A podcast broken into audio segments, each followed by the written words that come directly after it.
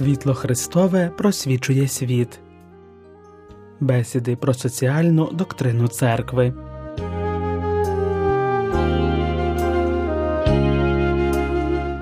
Діяння апостолів розповідають, що ні один не називав своїм щось з того, що кому належало, але все було в них спільне, і це не є комунізмом, але християнством у чистому вигляді. Цими словами папа Франциск, проповідуючи під час святої меси в неділю Божого милосердя цього року, прокоментував взаємоподіл благами, що відбувався у першій християнській громаді. Теми права на власність як другорядного природного права, яке проходить з права, яке належить всім і випливає із загального призначення створених благ. Папа Франциск двічі торкався у своїх соціальних енцикліках. Про це ми згадали попереднього разу, додаючи, що у цьому він прямує шляхом, второваним своїми попередниками. Вже пій 12 в листі Сертом Летіціє, скерованому 1939 року до американських єпископів, а потім у радіопосланні від 1 червня 1941 року з нагоди 50-річчя енцикліки Ерером Новаром, зупинявся на використанні матеріальних благ та стверджував існування невідкладної вимоги, аби створені Богом для всіх людей блага рівномірно досягали всіх згідно з принципами справедливості та любові. Слід також процитувати апостольську конституцію Екзул Фамілія про біженців і мігрантів, що покликається на принцип загального призначення благ саме у сфері міграції. Папа Пачелі пише, що міграційні переміщення уможливлюють більш сприятливі розподіли людей на земних поверхнях, поверхнях, які Бог створив і приготував для використання всіма. Святий Іван 23 1961 року вшанував соціальне вчення своїх попередників енциклікою Матер ет Магістра та щодо приватної власності та її соціального призначення писав Сенс існування соціальної функції приватної власності, як дехто помилково вважає, не занепав. Зрештою, вона випливає із самої ж природи власності. Крім того, завжди існує широкий спектр болючих ситуацій і делікатних та водночас гострих, яких офіційні форми громадської діяльності не можуть досягти, та яких у будь-якому випадку не спроможні задовольнити, тому завжди залишається відкритим широке поле для людської чутливості та християнської милосердної любові окремих осіб.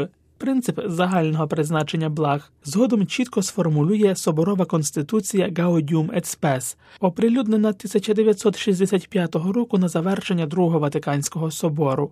Бог призначив землю та все, що на ній, використанню всіма людьми і всіма народами, а тому всі повинні рівномірно бути учасниками створених благ відповідно до правила справедливості, невіддільної від милосердної любові. Через два роки папа Павло VI 1967 року оприлюднив енцикліку Популорум Прогресіо, пов'язуючи соціальне вчення із великою спадщиною отців церкви.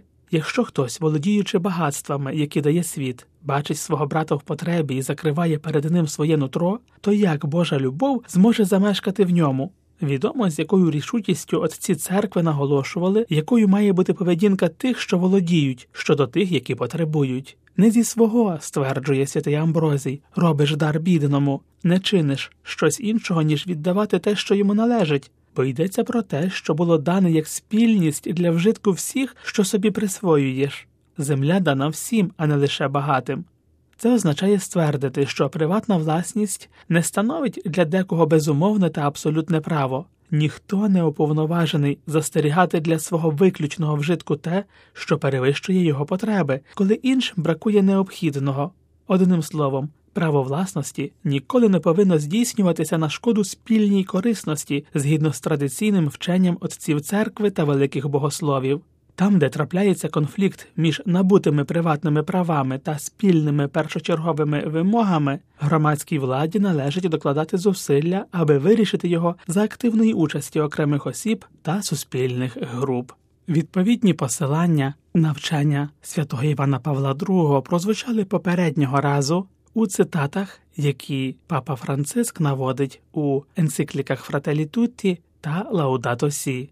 Тут ще згадаємо 48-й пункт енцикліки Caritas in Veritate Венедикта XVI, який пов'язує принцип загального призначення благ із екологічним питанням. зараховуючи також і майбутні покоління до адресатів благ створеного світу, з чого випливає завдання оберігати та розвивати створіння, не розграбовуючи його. Тема розвитку, писав Венедикт XVI, сьогодні тісно пов'язана також із обов'язками, які випливають із стосунків між людиною та природним довкіллям. Воно дароване Богом усім, а його використання є для нас питанням відповідальності щодо бідних, майбутніх поколінь та всього людства.